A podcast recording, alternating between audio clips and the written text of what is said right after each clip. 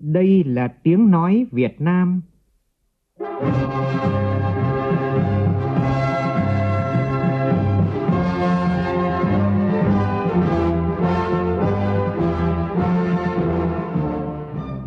là tiếng nói Việt Nam, phát thanh từ Hà Nội, thủ đô nước Cộng hòa xã hội chủ nghĩa Việt Nam.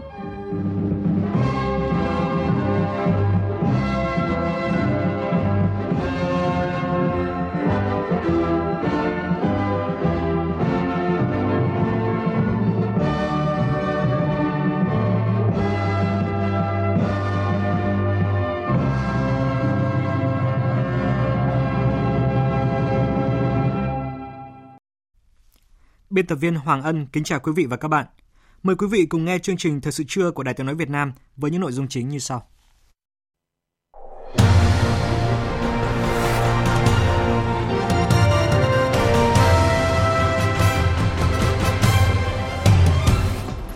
Thủ tướng Nguyễn Xuân Phúc dự lễ phát động Tết trồng cây đời đời nhớ ơn Bác Hồ, Xuân Kỷ Hợi 2019 tại Hà Nội. Rông lốc và mưa đá gây nhiều thiệt hại đến đời sống và sản xuất của nhân dân ở các tỉnh Tây Bắc thành phố Hồ Chí Minh sẽ bù hơn 150 tỷ đồng mỗi năm để giảm học phí bậc trung học cơ sở và mầm non. Làm sao để minh bạch việc thu phí khi nhiều chủ đầu tư các trạm BOT giao thông trì hoãn việc triển khai thu phí tự động? Nội dung này có trong mục tiêu điểm trưa này. Trong phần tin thế giới, đàm phán thương mại Mỹ Trung ghi nhận những tiến triển tích cực. Hai bên vẫn đang đẩy nhanh các nỗ lực nhằm hướng tới đạt được một thỏa thuận thương mại trước thời hạn chót mùng 1 tháng 3. Bất chấp sự phản đối trong nội bộ nước Mỹ, Tổng thống Mỹ Donald Trump tuyên bố sẵn sàng sử dụng quyền phủ quyết nếu Quốc hội bỏ phiếu không phê chuẩn tuyên bố về tình trạng khẩn cấp quốc gia dọc biên giới Mỹ-Mexico.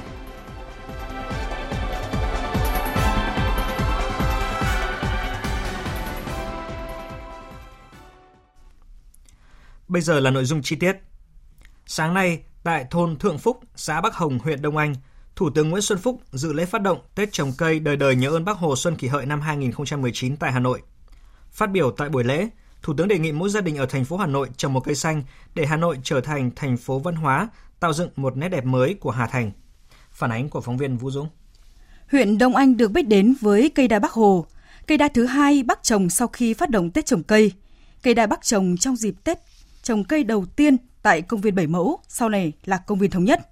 Phát động Tết trồng cây, Thủ tướng nhắc lại lời bác dạy. Mùa xuân là Tết trồng cây, làm cho đất nước càng ngày càng xuân và cho biết năm nay chúng ta tổ chức kỷ niệm 50 năm thực hiện di trúc của Bác Hồ nên việc phát động trồng cây trở thành phong trào trên cả nước.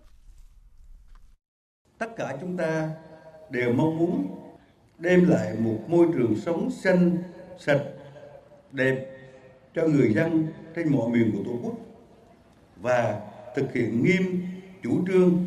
không đánh đổi phát triển kinh tế lấy môi trường. Chúng ta lại cần thấm thía lời dạy của bác ra sức thực hiện di nguyện của người. Chính phủ đang cùng với địa phương trên cả nước tích cực trồng rừng, phát triển bảo vệ rừng, phấn đấu đặt mục tiêu che phủ rừng năm 2020 ít nhất là 42%. Đưa Việt Nam trở thành một trung tâm hàng đầu về xuất khẩu gỗ rừng trồng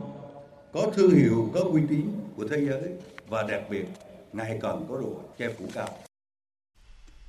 đánh giá cao thành phố Hà Nội những năm qua thực hiện tốt phong trào trồng cây gây rừng. Thủ tướng biểu dương kết quả 3 năm phát động chương trình trồng mới 1 triệu cây xanh của thành phố Hà Nội. Nhiều trục đường giao thông đã được trồng cây xanh đồng bộ với quy hoạch, cảnh quan kiến trúc góp phần cải thiện môi trường. Thành phố cũng đã khởi công xây dựng mới 7 công viên hiện đại, nâng cấp 144 sân chơi, vườn hoa nhỏ trong các khu dân phường làm khu vui chơi, sinh hoạt, thể dục thể thao cho dân nhân dân để góp phần thiết thực hưởng ứng Tết trồng cây, đời đời nhớ ơn Bác Hồ do Đảng, Nhà nước phát động trên toàn quốc nhằm góp phần hoàn thành các mục tiêu trồng rừng, phát triển và bảo vệ rừng. Thủ tướng đề nghị các cấp ủy Đảng, chính quyền của thành phố Hà Nội tuyên truyền sâu rộng bằng nhiều hình thức đến đông đảo các tầng lớp nhân dân trên địa bàn thủ đô về mục đích ý nghĩa của Tết trồng cây, có chương trình hành động thiết thực cụ thể triển khai có hiệu quả Tết trồng cây đời đời nhớ ơn Bác Hồ do Tổng Bí thư, Chủ tịch nước vừa phát động phấn đấu một gia đình ở thủ đô trồng một cây xanh, cây cảnh, cây hoa để Hà Nội trở thành thành phố văn hóa với bốn mùa hoa nở, luôn sáng xanh sạch, tạo dựng một nét đẹp mới của Hà Thành. Lãnh đạo Hà Nội cho biết, trong năm nay đặt mục tiêu trồng 400.000 cây xanh trong mục tiêu 600.000 cây trong năm nay và năm tới. Cũng trong sáng nay, tại Phủ Chủ tịch, Phó Chủ tịch nước Đặng Thị Ngọc Thịnh tiếp đoàn đại biểu quốc tế dự Hội nghị quốc tế Quảng bá văn học Việt Nam lần thứ tư và Liên hoan thơ quốc tế lần thứ ba. Hội nghị quốc tế Quảng bá văn học Việt Nam lần thứ tư và Liên hoan thơ quốc tế lần thứ ba có sự tham dự của gần 200 đại biểu quốc tế đến từ gần 50 quốc gia, gồm các nhà thơ, nhà văn, dịch giả, các nhà nghiên cứu, đại diện các nhà xuất bản. Tin của phóng viên Việt Cường. Tại buổi gặp mặt, nhà thơ Hữu Thỉnh, Chủ tịch Hội Nhà văn Việt Nam cho biết, văn học Việt Nam đang từng ngày đổi mới để phản ánh sâu sắc hiện thực đất nước và khám phá chiều sâu con người Việt Nam hiện đại, đang đồng hành với nhân loại trong một thế giới phẳng. Việc tổ chức hội nghị quốc tế quảng bá văn học Việt Nam và liên hoan thơ quốc tế chính là góp phần lấy lại sự hài hòa trong phát triển văn hóa dân tộc trước tình trạng nhập siêu văn hóa kéo dài thời gian qua. Phát biểu tại buổi gặp mặt, Phó Chủ tịch nước Đặng Thị Ngọc Thịnh đánh giá cao Hội Nhà văn Việt Nam ngay trong những ngày đầu năm mới kỳ hợi đã tổ chức hội nghị quảng bá văn học Việt Nam ra thế giới lần thứ tư nhằm góp phần giới thiệu những giá trị, bản sắc độc đáo của văn học Việt Nam đến bạn bè quốc tế. Trong những ngày này, người dân Việt Nam vui mừng được nhìn thấy sự vươn lên của đất nước, cuộc sống không ngừng được cải thiện, văn hóa không ngừng được phát triển, vị thế Việt Nam không ngừng được nâng cao trên trường quốc tế. Trong đó có sự kỳ diệu của cuộc sống thông qua thơ ca mà các bạn mang tới. Sự có mặt của các bạn cùng thơ ca tại đây làm cho chúng tôi thêm một lần nữa xác lập lòng tin bền vững về một thế giới tốt đẹp. Cho dù ngày nay chúng ta vẫn đang phải đối mặt với nhiều thách thức và đe dọa từ những cuộc chiến tranh, từ sự biến đổi khí hậu, thảm họa thiên tai cũng như từ sự vô cảm của con người ở nhiều nơi và đã trở thành vấn đề của toàn cầu. Dịp này, Phó Chủ tịch nước bày tỏ trân trọng cảm ơn các nhà thơ, nhà văn của mọi quốc gia và mọi thế hệ đã thấu hiểu, chia sẻ và đã đứng bên cạnh nhân dân Việt Nam trong những năm tháng khó khăn và nhiều thử thách nhất. Phó Chủ tịch nước chúc các đại biểu có những trải nghiệm thú vị những niềm vui và những kỷ niệm sâu sắc về đất nước con người Việt Nam trong những ngày tham dự Ngày thơ Việt Nam lần thứ 17, Liên hoan thơ quốc tế lần thứ 3 và Hội nghị quảng bá văn học Việt Nam lần thứ tư tại Việt Nam. Theo Sở Giáo dục và Đào tạo Thành phố Hồ Chí Minh, đến thời điểm này, việc tiến hành giảm học phí bậc trung học cơ sở và mầm non đã được các trường triển khai trên toàn thành phố. Theo đó, mỗi năm thành phố phải rót thêm hơn 150 tỷ đồng cho các trường hoạt động. Tin của Mỹ Dung, phóng viên thường trú Đài tiếng nói Việt Nam tại thành phố Hồ Chí Minh. Bắt đầu từ học kỳ 2 năm học 2018-2019, học sinh lớp nhà trẻ tại các trường mầm non ở 5 huyện ngoại thành gồm Bình Chánh, Hóc Môn, Củ Chi, Nhà Bè và Cần Giờ có mức thu học phí mới là 120.000 đồng một tháng, giảm 20.000 đồng một tháng so với năm học trước. Riêng học sinh đang theo học các lớp nhà trẻ tại các trường mầm non công lập trên địa bàn 19 quận nội thành thì vẫn duy trì mức đóng học phí như cũ là 200.000 đồng mỗi học sinh một tháng. Trong khi đó, mức học phí áp dụng cho bậc trung học cơ sở và bổ túc trung học cơ sở tại các trường công lập giảm về mức thấp nhất trong khung học phí của chính phủ quy định. Theo đó, mức thu học phí mới của học sinh các trường ở 19 quận nội thành sẽ giảm từ 100.000 đồng xuống còn 60.000 đồng một tháng. Còn học sinh trung học cơ sở tại 5 huyện ngoại thành có mức học phí là 30.000 đồng mỗi tháng, giảm 55.000 đồng một tháng so với năm học trước. Ông Lê Hoài Nam, Phó Giám đốc Sở Giáo dục và Đào tạo Thành phố Hồ Chí Minh cho biết. Phần ờ, kinh phí ờ, bù đắp cho phần giảm này thì là do ngân sách thành phố cấp cho các trường. Thì ờ, đến nay Liên Sở Tài chính và Giáo dục cũng đã có cái hướng dẫn Ủy ban dân các quận huyện, các cơ sở giáo dục thực hiện cái nghị quyết 25 của Hội đồng dân thành phố thực hiện giảm học phí ở hai bậc học này và đến nay thì các quận huyện đang đang thực hiện. Chương trình Thời sự trưa của Đài Tiếng nói Việt Nam xin được tiếp tục với những tin tức đáng chú ý khác. Do ảnh hưởng của không khí lạnh kết hợp với tác động của vùng hội tụ gió trên cao, trong hai ngày qua, hầu khắp các địa phương ở trong khu vực Tây Bắc đều xuất hiện mưa kèm theo rông lốc và mưa đá, gây ảnh hưởng đến đời sống và thiệt hại trong sản xuất của nhân dân. Tin chi tiết của nhóm phóng viên thường trú khu vực Tây Bắc. Tại tỉnh Lào Cai, trong ngày hôm qua, cả 9 huyện, thị xã, thành phố đều có mưa nhỏ, mưa vừa. Vào khoảng 17 giờ chiều qua, tại các xã Bản Khoang, Tả Giang Phình, Tả Văn huyện Sapa, các phường Bắc Cường, Kim Tân, Cốc Lếu, thành phố Lào Cai xuất hiện mưa đá, kích thước trung bình viên từ 1 đến 1,5 cm, kéo dài trong thời gian từ 5 đến 10 phút. Tổng hợp nhanh của cơ quan thường trực phòng chống thiên tai và tìm kiếm cứu nạn các địa phương trong tỉnh Lào Cai, mặc dù không gây thiệt hại về người, nhưng mưa kèm theo rông lốc và mưa đá đã làm hơn 30 nhà dân ở các huyện Bát Sát, Bảo Yên, Sapa, Văn Bàn, Bắc Hà bị tốc mái. Tại Lai Châu, mưa đá rông lốc cũng xảy ra tại các huyện Tam Đường và thành phố Lai Châu. Viên đá có kích thước từ 2 đến 4 cm và rơi với mật độ dày, khiến nhiều diện tích hoa màu, cây cối bị thiệt hại. Ngoài mưa đá, trên địa bàn còn kèm theo rông lốc mạnh, gây gãy đổ cây cối pano áp phích, biển quảng cáo và tốc mái một số nhà dân. Đây là đợt mưa đá lớn nhất trên địa bàn trong 2 năm trở lại đây và dự báo sẽ có một năm diễn biến thời tiết phức tạp. Tại tỉnh Yên Bái, rông lốc kèm mưa đá trong hai ngày qua đã làm tổng cộng 50 nhà dân ở các xã Phúng Luông và Cao Pạ, huyện Mù Cang Trải bị tốc mái, hư hỏng. Trong khi đó, từ đêm qua đến dạng sáng nay, trên địa bàn tỉnh Sơn La xảy ra mưa rông kéo dài trên diện rộng, khiến nhiều địa phương bị ảnh hưởng nặng nề. Trong đó huyện Mộc Châu xảy ra mưa đá kèm theo rông lốc gây thiệt hại nhiều tài sản và hoa màu của người dân. Khoảng 3 giờ sáng nay trên địa bàn tỉnh Thái Nguyên đã xảy ra rông lốc gây thiệt hại tại một số địa phương trong tỉnh, gồm các huyện Phú Bình, thành phố Sông Công và thành phố Thái Nguyên.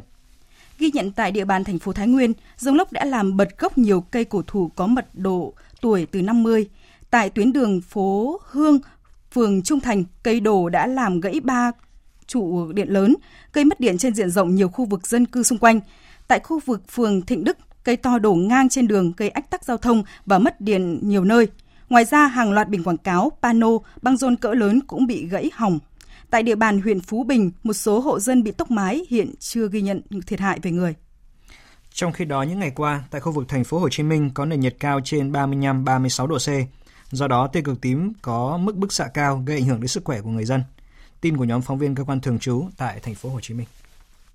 Khu vực Nam Bộ nói chung và thành phố Hồ Chí Minh nói riêng đang chịu đợt nắng nóng kéo dài. Nền nhiệt ở mức 35 đến 36 độ C gây oi bức khó chịu. Hôm nay và hai ngày tới, đợt nắng nóng thu hẹp phạm vi ảnh hưởng, nhưng nhiều nơi ở thành phố Hồ Chí Minh vẫn duy trì nền nhiệt 34 đến 35 độ. Tia cực tím UV sẽ ảnh hưởng trực tiếp đến người dân đi đường khi độ bức xạ được dự báo duy trì ở mức 9 đến 10, trong khi đó cao nhất là 12. Đến ngày 21 tháng 2 sẽ tiếp tục nắng nóng và tăng dần cường độ. Ông Lê Đình Quyết, Phó phòng dự báo Đài khí tượng thủy văn khu vực Nam Bộ cho biết. Ông Lê Đình Quyết cho biết từ hôm qua đến nay thì theo phân tích của chúng tôi thì cái nắng nóng này nó đã thu hẹp lại và cũng như là cái cường độ nó cũng giảm. À, nhận định trong một vài ngày tới đây thì nó cũng chỉ còn lại là một vài điểm ví dụ như là ở Bình Phước hoặc là Biên Hòa, Đồng Nai có cái mức nhiệt thì nó cũng chỉ nằm quanh ở cái khoảng là 35 hoặc là trên 35 độ C một chút thôi. Các chuyên gia nhận định tia cực tím có thể gây phỏng da nếu tiếp xúc liên tục trong 25 phút mà không có các biện pháp bảo vệ cơ thể chỉ số cực tím càng cao thì nguy cơ gây tổn thương cho cơ thể càng lớn. Tuy nhiên, theo bác sĩ chuyên khoa 2 Phạm Xuân Dũng, giám đốc bệnh viện ung bướu thành phố Hồ Chí Minh, những tác hại lớn gây ra đối với da thì chủ yếu là người dân có làn da trắng, tiêu biểu như tại Úc, còn Việt Nam là xứ da màu nên việc hấp thu tia cực tím không cao. Song không thể chủ quan vì việc để tiếp xúc quá lâu với ánh nắng, da sẽ bị phỏng, khô, sạm, mất đàn hồi, tạo nếp nhăn, làm nhanh lão hóa và có thể gây ung thư da. Ngoài ảnh hưởng trên da, tia cực tím còn có thể gây các vấn đề cho mắt. Vấn đề mà về tia cực tím nói chung và ánh nắng mặt trời là những khuyến cáo của Tổ chức Y tế Thế giới, các tổ chức phòng chống ung thư, nhưng mà nó gặp nhiều ở người da sáng màu. Chủ yếu của cái tia cực tím là cái phòng chống tức là ví dụ như ra tiếp xúc với ánh nắng mặt trời thì che thì nên tránh và làm cách nào tránh ví dụ ở trong mát mặc đồ che nắng Đài khí tượng thủy văn khu vực Nam Bộ cũng khuyến cáo người dân nếu ra đường thời điểm từ 11 giờ đến 15 giờ nên che chắn để hạn chế tia bức xạ tím. Do nhiệt độ cao, độ ẩm xuống thấp dễ dẫn đến nguy cơ cháy nổ nên các cơ sở sản xuất, kinh doanh cần cẩn trọng. Người dân cũng cần tìm nhiều giải pháp để che nắng khi ra ngoài, chú ý bảo vệ đặc biệt cho trẻ em do da trẻ em nhạy cảm hơn. Tuy nhiên không nên quá sợ tác hại của ánh nắng mà hạn chế các hoạt động ngoài trời của trẻ. Tiếp ngay sau đây, chúng tôi xin chuyển đến quý vị một số thông tin về thời tiết. Trung tâm Dự báo Khí tượng Thủy văn Quốc gia cho biết, đêm qua và sáng sớm nay, khu vực phía Đông Bắc Bộ, trong đó các tỉnh như là Cao Bằng, Bắc Cạn, Lạng Sơn, Quảng Ninh đã có mưa vừa, mưa to, có nơi mưa rất to và rải rác có rông với lượng mưa phổ biến từ 20 đến 40 mm, một số nơi trên 70 mm. Tuy nhiên, từ trưa và chiều nay thì mưa sẽ giảm nhanh, miền Bắc khô giáo trở lại với nhiệt độ cao nhất là 27 độ. Thủ đô Hà Nội có mưa rào vào buổi sáng, đến trưa chiều trời nắng ấm với nhiệt độ cao nhất 27 độ. Các tỉnh từ Thanh Hóa đến Hà Tĩnh cũng khô giáo dần từ trưa và chiều nay. Quảng Bình đến Bình Thuận vẫn nắng giáo với nhiệt độ cao nhất 32 độ. Tây Nguyên và Nam Bộ tiếp tục nắng nhiều, riêng miền Đông Nam Bộ có nơi có nắng nóng với nhiệt độ một số nơi lên tới 35 độ.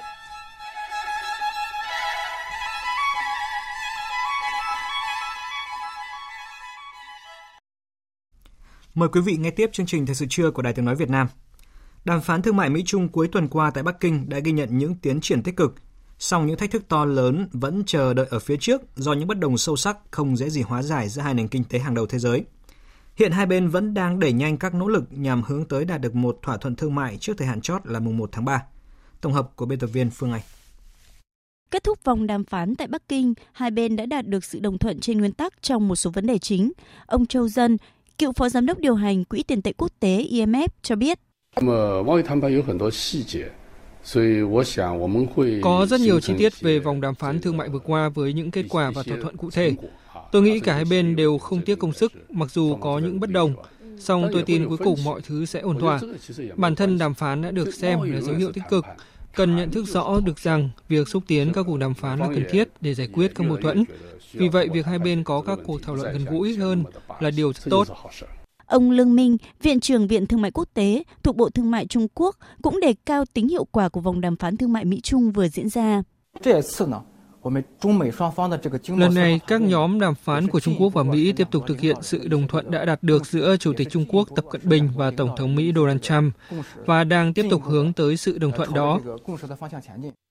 Bản thân Tổng thống Mỹ Donald Trump vừa nhận định các cuộc thảo luận thương mại Mỹ-Trung diễn ra cực kỳ tốt trên tinh thần xây dựng, song Nhà Trắng lưu ý rằng vẫn còn nhiều việc cần phải làm để có thể thay đổi được những hành vi thương mại không công bằng của Trung Quốc. Hai bên đang tích cực làm việc để đạt được thỏa thuận sơ bộ bằng văn bản và sẽ tiếp tục có các cuộc trao đổi trong tuần này.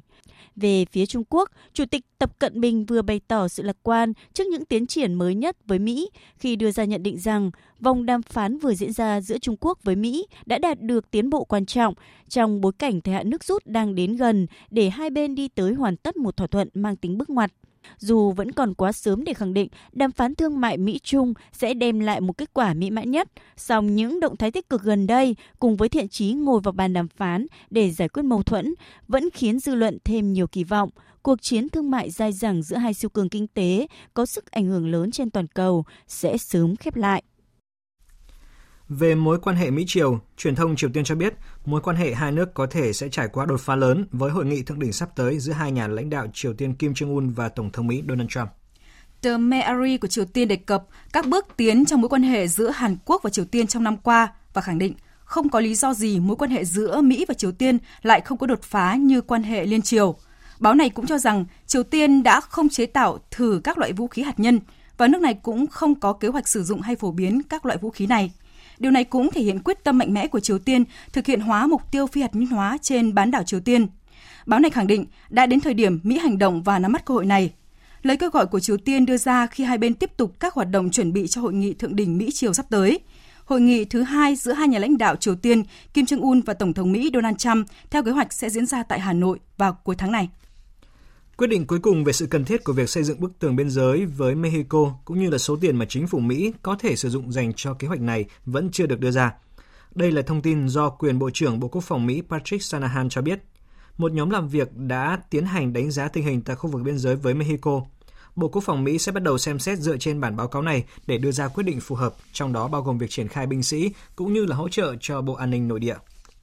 Trong diễn biến có liên quan, hôm qua, một nhóm thượng nghị sĩ Đảng Dân Chủ đã công bố một dự luật nhằm ngăn chặn việc Tổng thống Mỹ sử dụng quỹ cứu trợ thiên tai để xây dựng bức tường biên giới phía Nam với Mexico.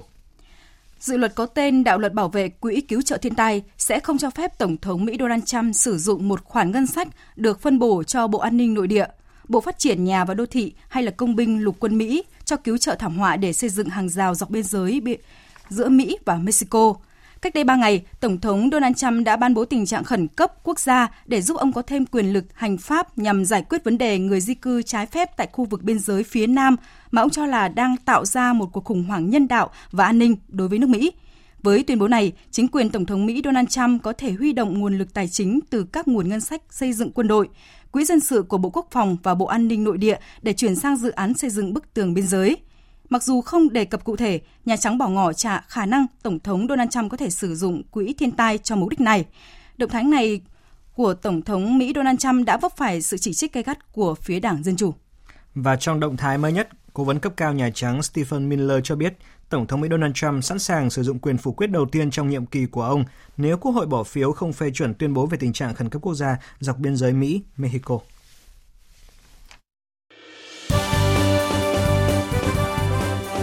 Thời sự tiếng nói Việt Nam Thông tin nhanh Bình luận sâu Tương tác đa chiều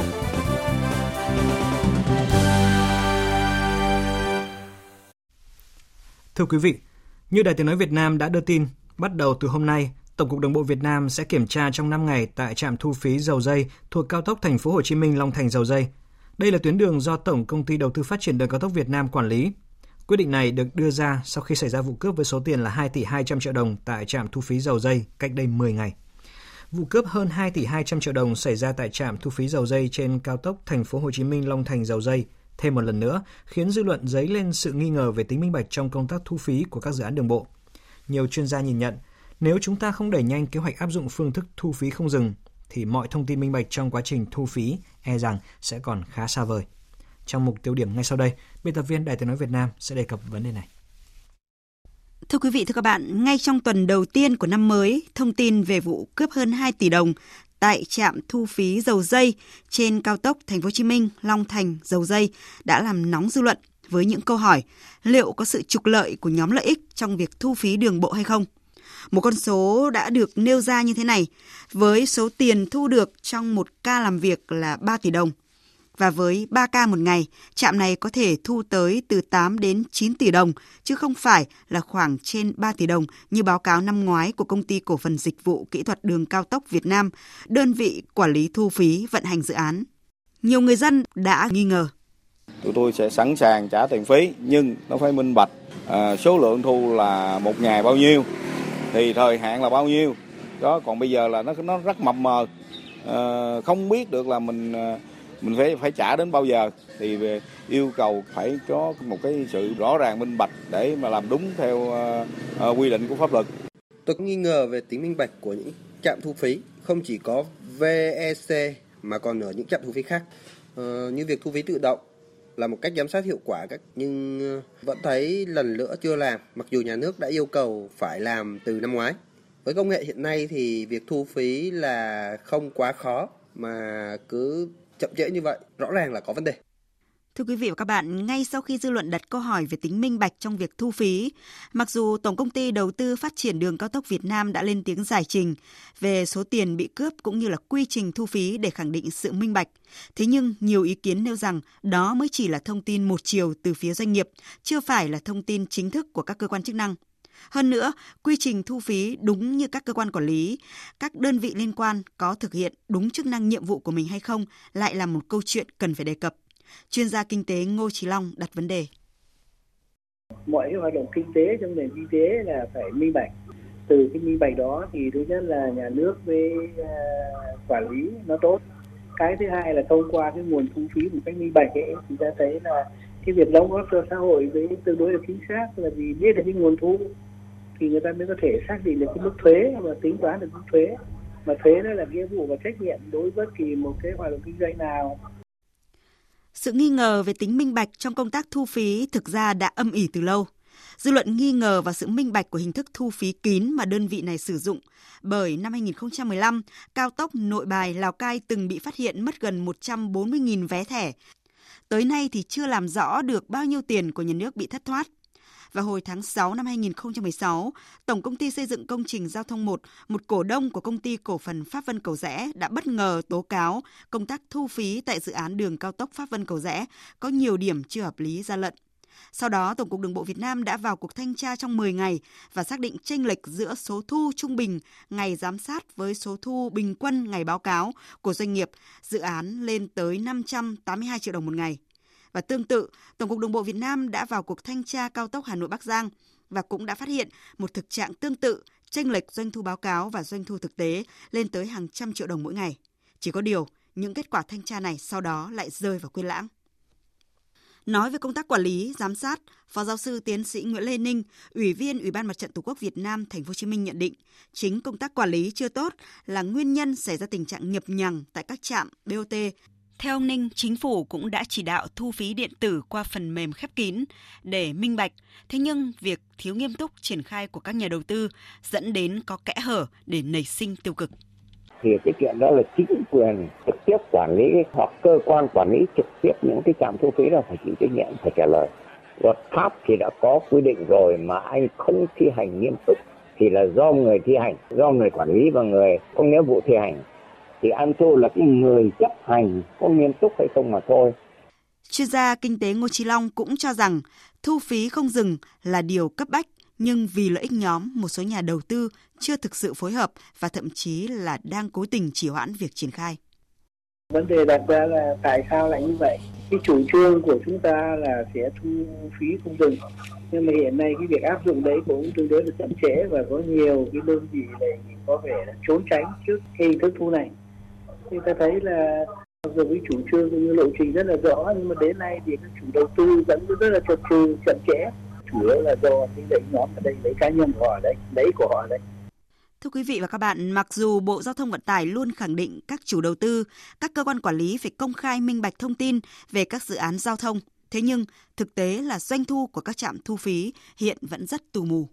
Trước sự nhập nhằng tù mù trong việc thu phí đường bộ, dư luận cho rằng không còn cách nào khác là phải minh bạch bởi công khai minh bạch chính là nhằm bồi đắp lòng tin của nhân dân để khẳng định năng lực của cơ quan quản lý nhà nước, đơn vị quản lý và vận hành. Thưa quý vị, theo chỉ đạo của Thủ tướng Chính phủ, đến ngày 31 tháng 12 năm ngoái, tất cả các trạm thu phí trên toàn quốc đều phải áp dụng thu phí không dừng.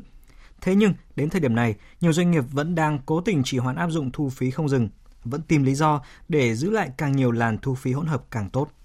Sự chậm trễ của việc triển khai giải pháp này chỉ càng khiến dư luận thêm nghi ngờ rằng các doanh nghiệp không thực sự muốn minh bạch trong thu phí để trục lợi từ sự nhập nhằng.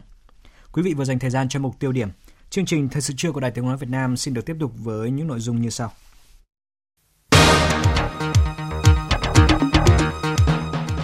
Việt Nam tích cực chuẩn bị cho đội công binh tham gia hoạt động gìn giữ hòa bình Liên Hợp Quốc. Đêm nhạc mở màn mùa diễn năm 2019 của dàn nhạc giao hưởng Việt Nam sẽ diễn ra vào tối 21 tháng 2 này tại Nhà hát lớn Hà Nội. Hàn Quốc khởi động ứng dụng theo dõi chất lượng không khí.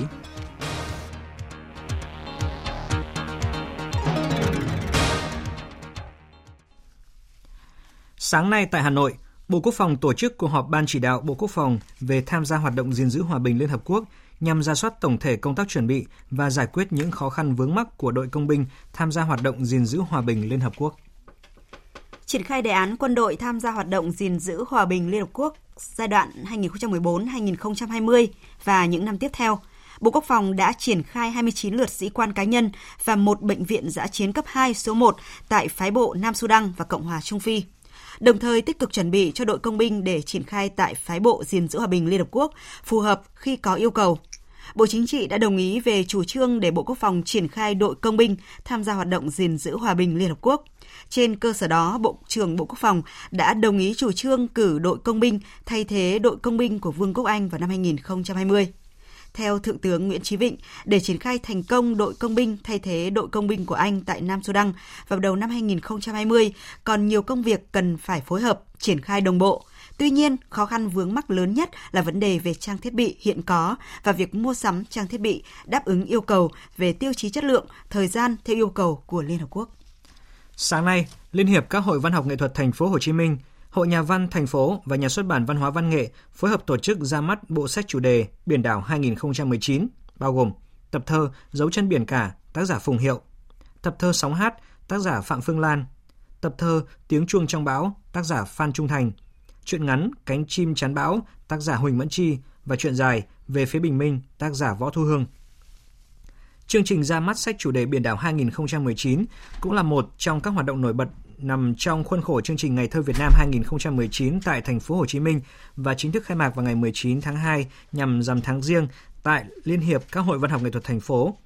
Ngày thơ Việt Nam năm nay có chủ đề hướng về biên cương Tổ quốc, thu hút khoảng 25 câu lạc bộ hội nhóm thơ ca tham gia các hoạt động như là giao lưu, tôn vinh những giá trị của thơ ca, gắn kết giữa nhà thơ và công chúng yêu thơ, giới thiệu đến bạn đọc những tác phẩm à, nêu bật tinh thần yêu nước, tự hào dân tộc, trách nhiệm công dân, bảo vệ và giữ gìn biên cương Tổ quốc, ca ngợi sự phát triển năng động, nghĩa tình của thành phố Hồ Chí Minh. Thông tin từ dàn nhạc giao hưởng Việt Nam cho biết, đêm nhạc mở màn mùa diễn năm 2019 này của dàn nhạc sẽ diễn ra vào tối ngày 21 tháng 2 tại Nhà hát lớn Hà Nội với sự tham gia trình diễn của nghệ sĩ violon tài năng Bùi Công Duy và nghệ sĩ organ Trần Ngọc Sơn. Trong đêm nhạc khán giả yêu nhạc sẽ được thưởng thức những tác phẩm ờ, xuất sắc nhân kỷ niệm 150 năm ngày mất của nhà soạn nhạc lãng mạn lớn nhất nước Pháp là Louis Hector Berlioz. Các nghệ sĩ và dàn nhạc trình diễn ở dưới sự chỉ huy của nhạc trưởng Honna Tetsuji, người Nhật Bản. Sáng nay, Tòa án Nhân dân quận 1 thành phố Hồ Chí Minh đã có phán quyết đối với vụ tranh chấp quyền sở hữu trí tuệ tác phẩm Thần đồng đất Việt giữa nguyên đơn là ông Lê Phong Linh, bút danh là Lê Linh, và bị đơn là công ty Phan Thị và bà Phan Thị Mỹ Hạnh. Phóng viên thường trú tại thành phố Hồ Chí Minh đưa tin. Theo hội đồng xét xử, pháp luật quy định quyền tác giả phát sinh từ thời điểm sáng tạo ra tác phẩm thể hiện dưới hình thức vật chất nhất định. Tác giả là người sáng tạo ra một phần hoặc toàn bộ tác phẩm, còn những điều nằm trong suy nghĩ, ý tưởng thì không phải là tác phẩm văn học, khoa học. Trước khi thần đồng đất Việt xuất hiện thì chưa hề có sự hiện diện của bốn nhân vật trạng tí, sủ ẹo, Dân béo, cả mèo trong các tác phẩm văn học. Trong nhiều năm liền, trên các bìa sách đều thể hiện ông Lê Linh là tác giả của bốn nhân vật này. Phía công ty Phan Thị trả tiền nhuận bút cho ông Linh chứng minh bị đơn thừa nhận vai trò của ông Linh đối với tác phẩm. Hội đồng xét xử tuyên công nhận Lê Linh là tác giả duy nhất của bốn hình tượng trong thần đồng đất Việt. Bà Hạnh không phải là đồng tác giả, buộc công ty Phan Thị chấm dứt việc tạo ra và sử dụng bốn hình tượng nhân vật này trên các biến thể khác nhau, đồng thời buộc công ty Phan Thị phải xin lỗi ông Lê Linh trên hai tờ báo trong ba số liên tiếp. Công ty Phan Thị phải thanh toán 15 triệu đồng chi phí luật sư cho ông Lê Linh. Sau phiên tòa sơ thẩm, luật sư Nguyễn Văn Nam, đại diện công ty Phan Thị cho biết phía bị đơn sẽ kháng cáo.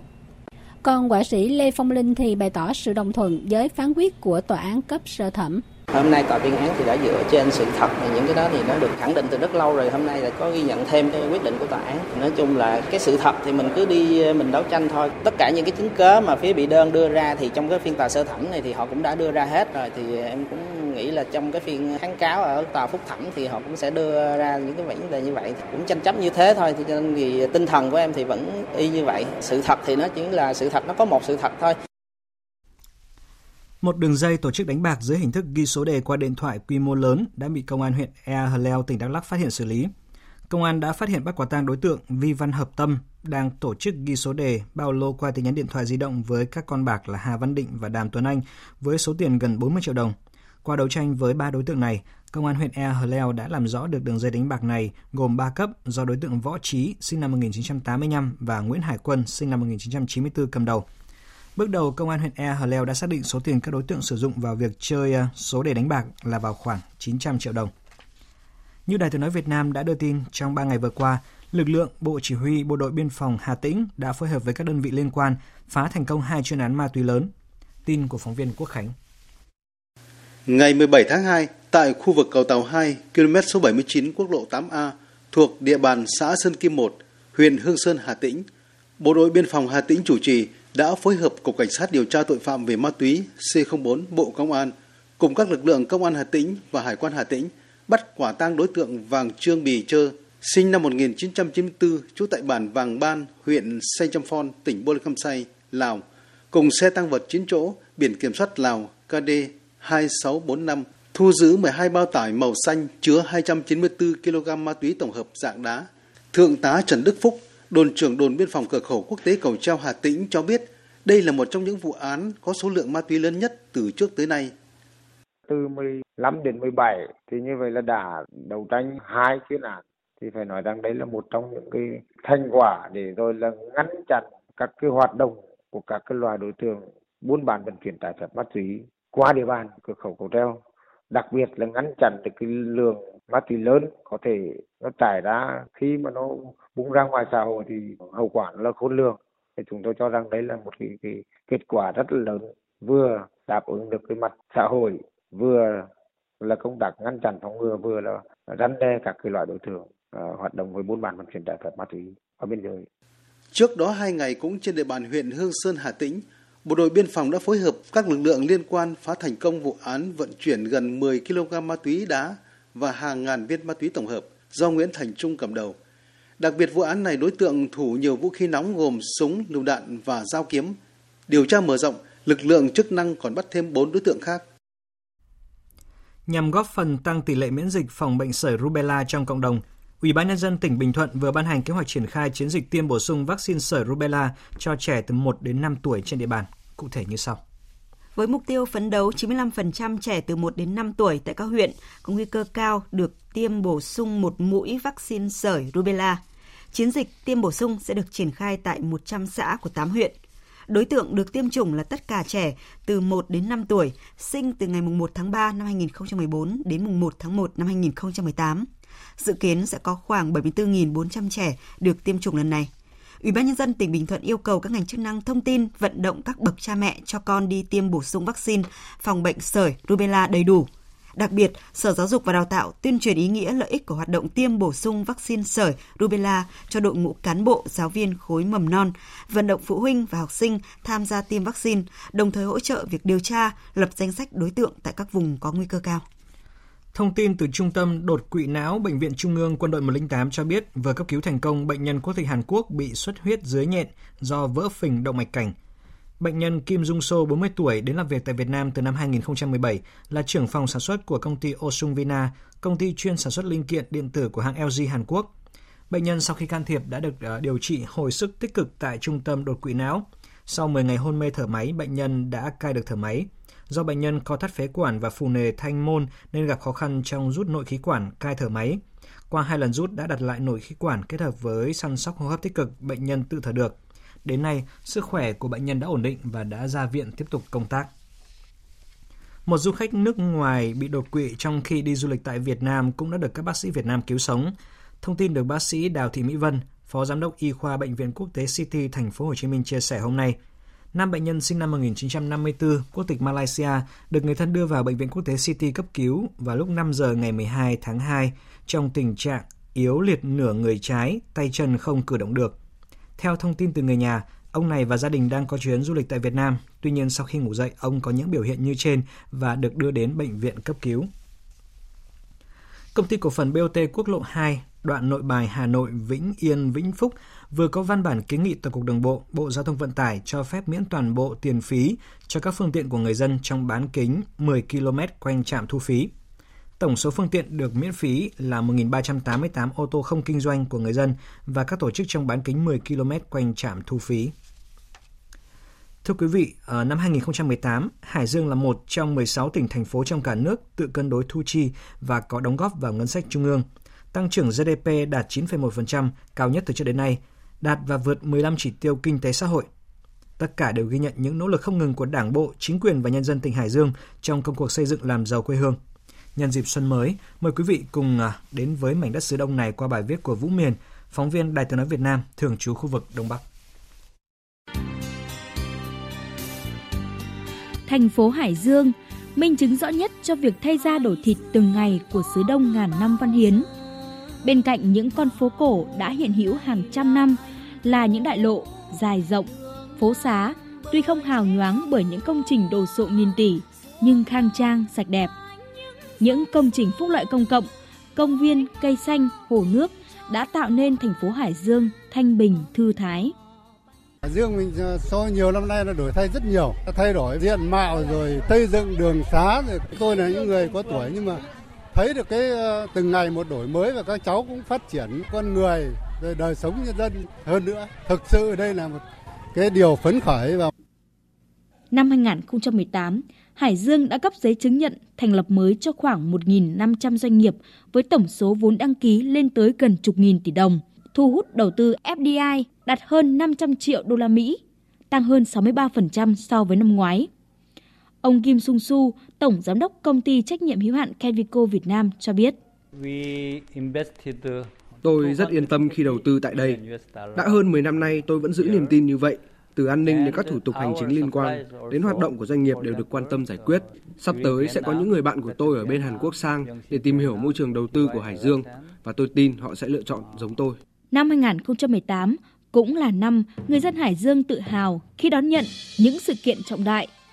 Huyện Cẩm Giàng đạt chuẩn huyện nông thôn mới, các di tích lịch sử Mao Điền, đền xưa, chùa Giám, đền Bia được công nhận là di tích lịch sử văn hóa đặc biệt cấp quốc gia lễ hội văn hóa xứ Đông lần đầu tiên tổ chức như kế thừa và phát huy những giá trị tốt đẹp của vùng đất địa linh nhân kiệt với đặc thù văn hóa xứ Đông. Dù vậy, lãnh đạo và nhân dân Hải Dương vẫn luôn nhìn nhận thực tế khi địa phương chưa khai thác hết những tiềm năng, thế mạnh của tỉnh nằm trung tâm đồng bằng Bắc Bộ. Đây cũng chính là vấn đề mà Thủ tướng Chính phủ Nguyễn Xuân Phúc đã chỉ ra khi làm việc với lãnh đạo chủ chốt tỉnh Hải Dương hồi tháng 4 năm 2018. Thủ tướng chỉ rõ và khẳng định chìa khóa thành công của Hải Dương nằm ở khả năng đánh thức tiềm năng của con người, vận dụng những thành tựu công nghệ, sự thuận lợi về yếu tố địa lý và không gian liên kết kinh tế năng động với Hà Nội, Hải Phòng, Quảng Ninh, Bắc Ninh và các trung tâm kinh tế khác của cả nước. Những chỉ đạo này đã được lãnh đạo tỉnh Hải Dương lĩnh hội và thể hiện bằng quyết tâm chính trị, như chia sẻ của ông Vương Đức Sáng, Phó Chủ tịch Ủy ban dân tỉnh Hải Dương. Thì thực sự đây là một nhiệm vụ rất nặng nề. Thế xong Hải Dương thì cũng đã đưa ra những cái mục tiêu, đưa ra những cái giải pháp trọng tâm, những cái giải pháp cụ thể thì và đã xây dựng cái chương trình kế hoạch thực hiện cái nghị quyết của chính phủ, nêu rất rõ những cái việc cần phải làm và giao nhiệm vụ cụ thể coi là cho từng ngành cũng như là cái thời gian hoàn thành cái cái cái công việc đó. Thế và đây cũng là một số việc làm mà không phải cho 2019 mà cũng cho lâu dài. Trước mắt là đến hết năm 2020 là hết cái cái nhiệm kỳ. Khép lại năm 2018 với những con số ấn tượng, dẫu chưa thể nói hết những đổi thay của vùng đất từng là trấn phên dậu kinh thành Thăng Long xưa, nhưng đủ cho mỗi ai khi nhớ về Hải Dương thấy được sự đổi thay trong nếp nghĩ, cách làm. Sức sống mãnh liệt của mảnh đất ngàn năm văn hiến như trỗi dậy, đánh thức người dân Hải Dương vươn vai đứng dậy, làm dạng dỡ hơn mảnh đất vốn được coi là đất học xứ Đông xưa.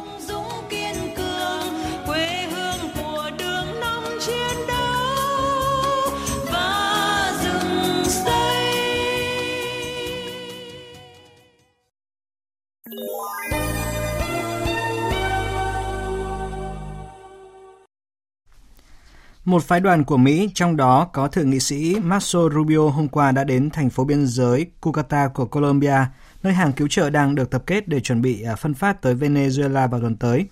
Bất chấp sự phản đối của Tổng thống Venezuela Nicolas Maduro, thủ lĩnh đối lập Juan Guaido tuyên bố sẽ tìm cách để hàng trăm tấn hàng cứu trợ vào nước này. Phần lớn các nước phương Tây và các nước láng giềng của Venezuela đã công nhận ông Guaido là tổng thống lâm thời của Venezuela, nhưng tổng thống Maduro vẫn kiểm soát các thể chế nhà nước, trong đó có quân đội. Ông Guaido cho biết trong ngày hôm nay sẽ công bố chi tiết kế hoạch đưa hàng cứu trợ từ Colombia, Brazil vào nước này, bất chấp sự phản đối của Tổng thống Maduro. Hiện chưa rõ liệu quân đội Venezuela có cho phép hàng cứu trợ vượt qua biên giới hay không. Libya sẵn sàng tiến hành bầu cử trong năm nay và các phe phái đang chuẩn bị tổ chức hội nghị hòa giải dân tộc vào cuối tháng 3 tới. Phái viên Liên Hợp Quốc tại Libya Ghassan Salem cho biết thông tin này khi trả lời báo chí bên lề hội nghị an ninh Munich vừa diễn ra tại thành phố cùng tên của Đức. Theo ông Salem, tất cả các bên ở Libya cần đưa ra cam kết rõ ràng chấp nhận kết quả các cuộc bầu cử nhằm tránh lặp lại cuộc khủng hoảng như năm 2014 khi xảy ra tranh chấp kết quả bầu cử quốc hội dẫn tới leo thang xung đột một thỏa thuận đoàn kết dân tộc do Liên Hợp Quốc làm trung gian năm 2015 đã thất bại trong việc hàn gắn sự chia rẽ ở Libya. Ổn định Libya đang trở thành ưu tiên của các nước châu Âu vì sự hỗn loạn đang biến quốc gia Bắc Phi thành điểm quá cảnh của dòng người di cư vào châu Âu và trở thành căn cứ mới ở địa Trung Hải của các phiến quân cực đoan thất thế ở Syria hay các nơi khác. Còn tại Indonesia, cuộc chạy đua tranh cử tổng thống năm nay tiếp tục nóng lên với cuộc tranh luận lần hai giữa tổng thống đương nhiệm Joko Widodo với đối thủ Subianto. Tối qua, cuộc tranh luận diễn ra tập trung vào năm chủ đề: năng lượng, môi trường, cơ sở hạ tầng, thực phẩm và tài nguyên thiên nhiên. Cuộc tranh luận là dịp để các ứng viên đưa ra tầm nhìn và chiến lược thực hiện của mình trong năm lĩnh vực được đề cập. Hai ứng cử viên có tổng cộng 5 cuộc tranh luận trực tiếp trước khi chính thức bầu cử vào ngày 19 tháng 4 tới. Cuộc tranh luận trực tiếp lần 3 sẽ diễn ra vào ngày 17 tháng 3. Tổng thống Syria Bashar al-Assad hôm qua đã đưa ra lời cảnh báo người quốc rằng sẽ không ai bảo vệ họ khi người Mỹ rút đi. Phóng viên Ngọc Thạch đưa tin. Trong cuộc gặp với những người đứng đầu các hội đồng địa phương, Tổng thống Syria nói rằng truyền thông đang làm cho tình hình Syria xấu đi. Ông Assad cho rằng Syria đang phải đối mặt với bốn cuộc chiến tranh là chiến tranh quân sự, chiến tranh bao vây, chiến tranh truyền thông và cuộc chiến chống tham nhũng. Ông Assad nhấn mạnh rằng nhiều thế lực đang tìm cách tạo ra sự hỗn loạn từ bên trong xã hội Syria, nhất là giữa cộng đồng người quốc và chính quyền Damas. Tổng thống Syria nói với người đứng đầu các hội đồng địa phương và lực lượng người quốc ở Syria rằng Khu vực an toàn mà Thổ Nhĩ Kỳ đang hoạt động giống như nơi mà họ đã cố gắng thiết lập kể từ khi bắt đầu cuộc khủng hoảng ở Syria. Trong suốt 8 năm qua, Thổ Nhĩ Kỳ với sự hậu thuẫn của Mỹ đã tiến vào miền Bắc và miền Đông Syria. Và khi người Mỹ rút đi, sẽ không ai bảo vệ các bạn, cũng như không ai quan tâm tới các bạn. Chống khủng bố chỉ là lý do mà họ đưa ra và mượn bàn tay của Thổ Nhĩ Kỳ để can thiệp vào các khu vực ở miền Bắc Syria. Ông Assad nhấn mạnh rằng mỗi tấc đất của Syria sẽ được giải phóng và loại bỏ hết những kẻ khủng bố, những kẻ chiếm đóng trong lãnh thổ Syria. Bất chấp nhiều nỗ lực hòa giải từ Liên Hợp Quốc và các nước phương Tây, tiến trình hòa giải giữa các bên ở Yemen vẫn diễn biến chậm chạp. Lệnh ờ, ngừng bắn liên tiếp bị vi phạm, trong khi thảm kịch nhân đạo ngày một trở nên tồi tệ hơn. Hình ảnh một cô bé 12 tuổi da bọc xương, nặng 10 kg đã được Liên Hợp Quốc lấy làm minh chứng cụ thể cho một hậu quả tồi tệ của cuộc chiến tranh xảy ra ở một quốc gia nghèo nhất Trung Đông này. Biên tập viên Đình Nam tổng hợp thông tin được di tản ra khỏi những khu vực xảy ra giao tranh và xung đột ác liệt, cùng với 10 người anh chị em trong gia đình và người cha 60 tuổi thất nghiệp. Song cô bé Fatima Koba, 12 tuổi vẫn không thoát được nạn đói đang hoành hành trên khắp đất nước Yemen. Với bộ dạng chỉ còn da bọc xương, cô bé Koba chỉ nặng vẹn vẹn 10 kg, ngay lập tức được Liên Hợp Quốc và truyền thông quốc tế lấy ra để làm minh chứng cho cuộc chiến tranh thảm khốc và dai dẳng. Chia sẻ về hoàn cảnh phải sống dưới gốc cây của gia đình mình, chị gái của cô bé Fatima Koba cho biết. Không ai quan tâm đến chúng tôi, không ai giúp đỡ gia đình tôi. Nếu chúng tôi ở đây, chết đói, sẽ không ai biết về chúng tôi. Chúng tôi không có tương lai. Ngay cả hàng xóm của chúng tôi, họ cũng không giúp đỡ. Kể cả việc đơn giản chỉ là một nơi trú ẩn mỗi khi trời mưa. Trước tình trạng 10 triệu người Yemen bên bờ vực của nạn đói, nền kinh tế quốc gia bị sụp đổ, Liên Hợp Quốc đã và đang cố gắng thúc giục chính phủ Yemen và phiến quân Houthi tuân thủ lệnh ngừng bắn và rút quân ra khỏi thành phố cảng Hodeida, một trong những điểm đến của hàng cứu trợ nhân đạo quốc tế được chuyển đến Yemen. Theo hãng tin Reuters dẫn nguồn tin Liên Hợp Quốc, hôm qua các bên Yemen đã nhất trí đợt đầu tiên rút quân ra khỏi thành phố Hodeida, theo một thỏa thuận ngừng bắn do Liên Hợp Quốc bảo trợ mà hai bên đã ký vào tháng 12 năm 2018 ở Thụy Điển. Theo thỏa thuận ngừng bắn này, việc rút quân sẽ được các bên xúc tiến trong vòng 2 tuần sau khi ngừng bắn có hiệu lực vào ngày 18 tháng 12 năm 2018. Tuy nhiên hạn chót này đã bị bỏ lỡ và phải đến lần đối thoại trong hai ngày vừa qua vào ngày 16 và 17 tháng 2 tại chính thành phố Hodeida, các bên Yemen mới thống nhất được giai đoạn rút quân đầu tiên và nhất trí được nguyên tắc cho giai đoạn rút quân thứ hai. Dự kiến tuần tới các bên Yemen sẽ tiếp tục đàm phán nhằm cụ thể hóa việc rút quân giai đoạn 2. Hôm nay, công ty viễn thông hàng đầu của Hàn Quốc là KT Corporation ra mắt một ứng dụng trên điện thoại di động theo dõi chất lượng không khí nhằm cung cấp thông tin chi tiết về tình trạng bụi mịn trên cả nước và đưa ra các khuyến cáo cần thiết. Ứng dụng điện thoại có tên Bản đồ không khí Hàn Quốc cung cấp thông tin theo thời gian thực về mức độ ô nhiễm bụi mịn, đồng thời gợi ý các thông tin hữu ích cho đời sống hàng ngày nhằm tăng ý thức của người dân về tình trạng chất lượng không khí đang ngày một xấu đi. KT đã thiết lập một hệ thống dữ liệu lớn về bụi mịn trên cả nước với khoảng 2.000 trạm theo dõi chất lượng không khí và phối hợp với chính quyền các địa phương để đối phó với các tình trạng có hại. Công ty có kế hoạch ứng dụng thêm độ khoảng 500 trạm theo dõi mới và lắp đặt 7.000 máy cảm biến di động để giám sát tốt hơn chất lượng không khí. Chương trình Thời sự trưa của Đài tiếng nói Việt Nam xin được tiếp tục với trang tin đầu tư tài chính và những thông tin về thể thao. Trang tin đầu tư tài chính. Thưa quý vị và các bạn, mở cửa phiên giao dịch sáng nay giá vàng vẫn ở mức cao. Tại công ty vàng bạc đá quý Bảo Tín Minh Châu, niêm yết vàng dòng Thăng Long giao dịch mua vào ở mức 36 triệu 790 000 đồng một lượng và bán ra ở mức 37 triệu 240 000 đồng một lượng. Còn Ngân hàng Nhà nước Việt Nam công bố tỷ giá trung tâm của đồng Việt Nam với đô la Mỹ áp dụng cho ngày hôm nay là 22.913 đồng đổi một đô la, giảm 2 đồng một đô la so với phiên liền trước. Ngân hàng Nhà nước vừa ban hành thông tư số 01 năm 2019 sửa đổi bổ sung một số điều của thông tư 30/2015 quy định về việc cấp phép tổ chức và hoạt động gửi tiền, nhận tiền gửi của tổ chức tín dụng chi nhánh ngân hàng nước ngoài, tổ chức tài chính trong nước và nước ngoài, cho vay tổ chức tín dụng chi nhánh ngân hàng nước ngoài, tổ chức tài chính trong nước và nước ngoài theo quy định của pháp luật vào hoạt động của công ty tài chính tổng hợp, công ty tài chính tín dụng tiêu dùng để phù hợp với quy định của ngân hàng nhà nước về hoạt động cho vay, đi vay, mua bán có kỳ hạn, giấy tờ có giá giữa các tổ chức tín dụng chi nhánh ngân hàng nước ngoài. Trong tờ trình dự thảo sửa đổi bổ sung một số điều của luật doanh nghiệp thứ hạng 106 trên 190 quốc gia và nền kinh tế về các thủ tục gia nhập thị trường trên bảng xếp hạng 2019 của Ngân hàng Thế giới đã được Bộ Kế hoạch và Đầu tư bãi bỏ những thủ tục không cần thiết như bỏ yêu cầu doanh nghiệp phải đăng ký mẫu dấu trước khi sử dụng, bỏ yêu cầu báo cáo thay đổi thông tin người quản lý doanh nghiệp, chế độ gửi thông tin cho cơ quan đăng ký kinh doanh nơi doanh nghiệp đặt trụ sở chính khi thành lập chi nhánh, đặt địa điểm kinh doanh mới cũng không cần phải thực hiện. Thị trường chứng khoán phiên giao dịch đầu tuần đã tự tin trở lại, chinh phục mốc điểm cao hơn, đặc biệt là hồi phục tích cực của nhóm cổ phiếu Blue Chip. Kết thúc phiên giao dịch sáng nay, VN Index đạt 954,14 điểm, HNX Index đạt 106,39 điểm, trên sàn giao dịch Upcom Index đạt 55,1 điểm. Thưa quý vị và các bạn, tuần qua sau khi liên tiếp phá vỡ các ngưỡng kháng cự, thị trường chứng khoán Việt Nam đã gặp áp lực chốt lời và quay đầu điều chỉnh trong phiên cuối tuần. Vậy thị trường tuần mới này có nhiều cơ hội cho các hoạt động đầu tư nâng tỷ trọng trong ngắn hạn hay không và nhóm cổ phiếu nào sẽ được ưu tiên giải ngân? Về nội dung này, phóng viên Đài Tiếng nói Việt Nam có cuộc trao đổi với chuyên gia chứng khoán Lê Ngọc Nam, Phó trưởng phòng nghiên cứu tư vấn đầu tư công ty chứng khoán Tân Việt. Mời quý vị và các bạn cùng theo dõi. Thưa ông, thị trường chứng khoán đã có tuần khởi động đầu năm mới khởi sắc ngoài tầm dự báo, đã kéo VN Index về mốc 950 điểm. Vậy tuần giao dịch mới này diễn biến của thị trường theo xu hướng nào thưa ông? Hiện tại thị trường cũng đang tiếp tục có một phiên tăng điểm nhẹ so với phiên trước đó. Như vậy là tổng thể hơn một tuần vừa qua thị trường đã tăng được gần 50 điểm. Cái mức tăng này tương đối tốt so với giai đoạn hai tháng trước đây. Tổng thể thanh khoản của thị trường cũng có sự cải thiện tương đối là tốt. Vì vậy, thanh khoản này cũng chỉ mới ở cái giai đoạn hồi phục so với cái mức thấp điểm của các tháng trước đây mà thôi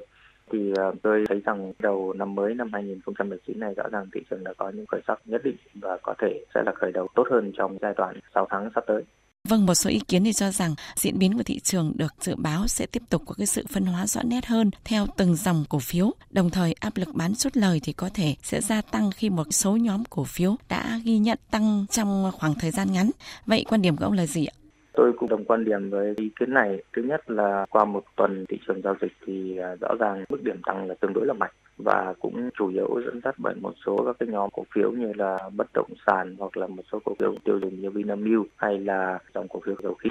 Cái mức điểm tăng này rõ ràng là có cái sự đóng góp tương đối lớn của các mã cổ phiếu này. Và tổng thể thì rõ ràng chúng ta cũng chưa thấy được nhiều thông tin liên quan đến các cái dòng cổ phiếu đó do đó tôi nghĩ rằng có thể một hai tuần tới thị trường sẽ có một nhịp điều chỉnh nhất định so với mức điểm của đầu năm 2019 vì vậy chúng ta cũng thấy về mặt tổng thể thị trường cũng có những khởi sắc tốt hơn báo hiệu cho một cái giai đoạn tốt hơn so với các cái tháng cuối năm vừa rồi. Và rõ ràng năm 2019 này sự phân hóa của các cái nhóm cổ phiếu sẽ tương đối là mạnh mẽ. Do đó nhà đầu tư cũng sẽ cần phải lựa chọn kỹ càng hơn khá là nhiều so với năm trước đó. Với góc nhìn của chuyên gia chứng khoán thì theo ông, cái nhịp rung lắc điều chỉnh của thị trường trong cái thời gian tới có tạo cơ hội cho các hoạt động đầu tư nâng tỷ trọng trong ngắn hạn không ạ? Và nếu chọn giải ngân thì cái nhóm cổ phiếu nào được ưu tiên trong cái tuần mới này thưa ông? Tôi ờ, nhận thấy rằng ờ, thị trường hoàn toàn có thể có một cái nhịp điều chỉnh và một số các cổ phiếu dẫn dắt cũng ờ, cho thấy cái sự yếu đi trong ngắn hạn. Tuy vậy, tôi cũng tin rằng là trong 6 tháng sắp tới thị trường khó có thể rơi về cái vùng thấp của cuối năm 2018 và cũng là một cơ hội trong cái nhịp điều chỉnh nếu như chúng ta biết một số các cái dòng cổ phiếu sẽ có cái mức giá tốt hơn và tôi cũng nhận thấy rằng một số dòng cổ phiếu như là dệt may hay là các cái cổ phiếu liên quan đến ô tô sẽ có biến động tốt trong giai đoạn trung hạn. Vâng, xin cảm ơn ông.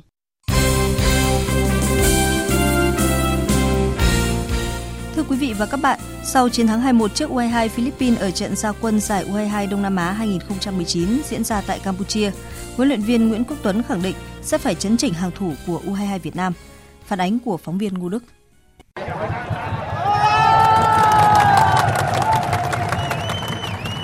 Dưới thời tiết nắng gắt lên tới 36 độ C, khán đài A, nơi duy nhất có mái che ở sân vận động Olympic quốc gia ở thủ đô Phnom Penh, Campuchia, ngập tràn sắc đỏ sao vàng, được tạo ra bởi khoảng 1.000 cổ động viên và cư bào Việt Nam ở Campuchia. Anh Nguyễn Quang Cảm, một doanh nhân đang làm việc ở Phnom Penh, chia sẻ. Rất tuyệt vời. À, thực sự khi mà Philippines tận dụng được cơ hội nó là rất hiếm hoi để khi bàn mở tỷ số thì à, các khán giả và cả các cầu thủ có phần là hơi hụt hẫng nhưng mà phải nói là tinh thần thi đấu các cầu thủ rất là tuyệt vời và gần như uh, ngay sau tình huống đó thì chúng ta dồn ép đối thủ à, và mình nghĩ là kết quả 2-1 là hoàn toàn chính đáng cho đội tuyển Việt Nam. Không có lực lượng mạnh nhất khi dự giải, huấn luyện viên Nguyễn Quốc Tuấn còn gây bất ngờ khi không đưa vào sân hai cái tên nổi bật ở tuyến giữa là Bùi Tiến Dụng và Lương Hoàng Nam. Và thực tế, U22 Việt Nam dù lần lướt hoàn toàn nhưng lại gặp rất nhiều khó khăn trước hàng thủ kín kẽ của 22 Philippines. Bù lại, các cầu thủ áo đỏ thể hiện được bản lĩnh rất tốt, còn huấn luyện viên Nguyễn Quốc Tuấn ghi dấu ấn ở việc điều chỉnh nhân sự. Cả hai cầu thủ vào sân thay người là Danh Trung và Minh Bình đều lập công. Sau trận thắng Ngọc Nhàn 2-1, Huấn luyện viên Nguyễn Quốc Tuấn cho biết. Chúng tôi kiểm soát hoàn toàn trận đấu nhưng mà có một việc khi mà thiếu tập trung của hậu vệ dẫn đến phạm lỗi để thua cái bàn thắng tôi tôi rất lo về cái việc này và chắc chắn sắp tới chúng tôi sẽ có cái điều chỉnh về cái vấn đề ở phòng ngự hai cầu thủ vào sân đều ghi bàn trước tiên thì cũng là cái sự may mắn nhưng mà ban huấn luyện cũng đã có cái sự tính toán nhất định. Tại vì à, khi những hai cầu thủ vào sau tại vì nếu chúng tôi nếu chúng tôi mà sử dụng ngay từ đầu thì thì cái cái kết quả chưa chắc đã, đã tốt. Sự ra hôm nay thì cái, đối với cái thời tiết như vậy các em cũng đã cố sức cố gắng hết sức mình. Tôi rất hoan nghênh cái cách chơi của Trần Tinh Sơn số 8 đội trưởng. Cậu ta rất xứng đáng được lời khen ngợi giành chọn ờ, 3 điểm trong trận gia quân U22 Việt Nam giải tỏa tâm lý trước trận đấu thứ hai vào lúc 18 giờ 30 ngày 19 tháng 2 gặp U22 Timor Leste, đối thủ vừa để thua với tỷ số 0-1 trước U22 Thái Lan. Chuyển sang các tin thể thao đáng chú ý khác.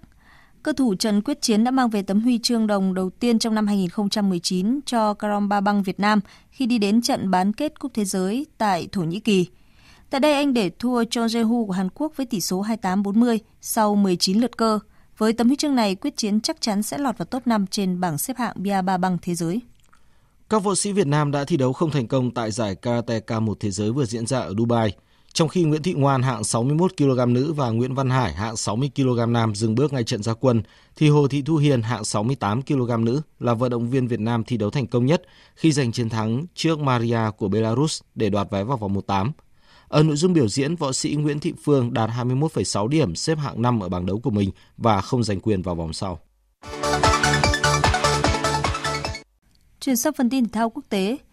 Chuỗi 8 trận bất bại trên mọi đấu trường của Real Madrid đã chấm dứt khi đội bóng Hoàng gia thua ngược Girona 1-2 ở trận đấu vòng 24 La Liga diễn ra tối qua. Tiếp đối thủ đang đứng ở nửa sau của bảng xếp hạng, đội chủ sân Bernabeu chiếm ưu thế với bàn mở tỷ số từ cú đánh đầu chuẩn xác của Casemiro. Tuy nhiên, sang hiệp 2, Girona bất ngờ tấn công mạnh khiến Real không kịp thích ứng và phải nhận hai bàn thua ở phút thứ 65 và 75. Thất bại ở vòng 24, Real rơi xuống vị trí thứ 3 La Liga với 45 điểm, kém 2 điểm so với Atletico và 9 điểm so với đội dẫn đầu Barca. Ở vòng 25 League One, Paris Saint-Germain đã giành 3 điểm trọn vẹn trước câu lạc bộ Saint Etienne, qua đó củng cố vững chắc ngôi đầu bảng xếp hạng. Trước thế trận phòng ngự phản công kín kẽ của Saint Etienne phải đến phút 73, Mbappe mới dứt điểm đánh bại thủ môn Roffier, mở tỷ số cho đội chủ sân công viên các hoàng tử. Pha lập công của Mbappe cũng là bàn thắng duy nhất của trận đấu. Tại vòng 24 Serie A, Inter Milan có trận thắng vất vả 2-1 khi tiếp đón Sampdoria. Sau đó ít giờ cũng trên sân nhà, Napoli bất ngờ để Torino cầm hòa không bàn thắng. Kết quả này giúp Inter rút ngắn khoảng cách điểm với Napoli, đồng thời củng cố vị trí thứ ba trên bảng xếp hạng. Serie A lúc này chỉ còn là cuộc chiến giành vé dự Champions League bởi Juventus đã bỏ quá xa phần còn lại. Dự báo thời tiết Trung tâm Dự báo Khí tượng Thủy văn Quốc gia cho biết khu vực Bắc Bộ và Trung Bộ có mưa rông, còn tại Nam Bộ trời nắng. À, đêm qua và sáng nay ở phía Đông Bắc Bộ đã có mưa rông trên diện rộng, riêng khu Đông Bắc có mưa vừa, mưa to, có nơi mưa rất to. Và từ trưa và chiều nay thì lượng mưa giảm dần. Sau đây sẽ là phần dự báo chi tiết các khu vực chiều và đêm nay. Phía Tây Bắc Bộ chiều nắng, đêm có mưa vài nơi, gió nhẹ, đêm trời rét, nhiệt độ từ 17 đến 28 độ. Phía Đông Bắc Bộ trời nắng, đêm nhiều mây, có mưa vài nơi, đêm trời lạnh, nhiệt độ từ 19 đến 27 độ. Các tỉnh từ Thanh Hóa đến Thừa Thiên Huế chiều nắng, đêm có mưa vài nơi, gió nhẹ, nhiệt độ từ 20 đến 27 độ.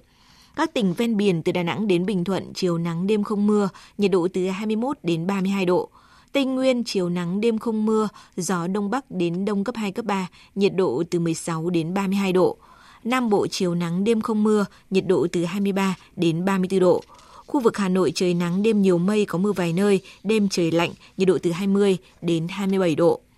Tiếp theo là dự báo thời tiết biển, vịnh Bắc Bộ có mưa rào vài nơi, tầm nhìn xa trên 10 km, gió đông nam đến nam cấp 4. Vùng biển từ Quảng Trị đến Cà Mau không mưa, tầm nhìn xa trên 10 km, gió đông đến đông nam cấp 3, cấp 4.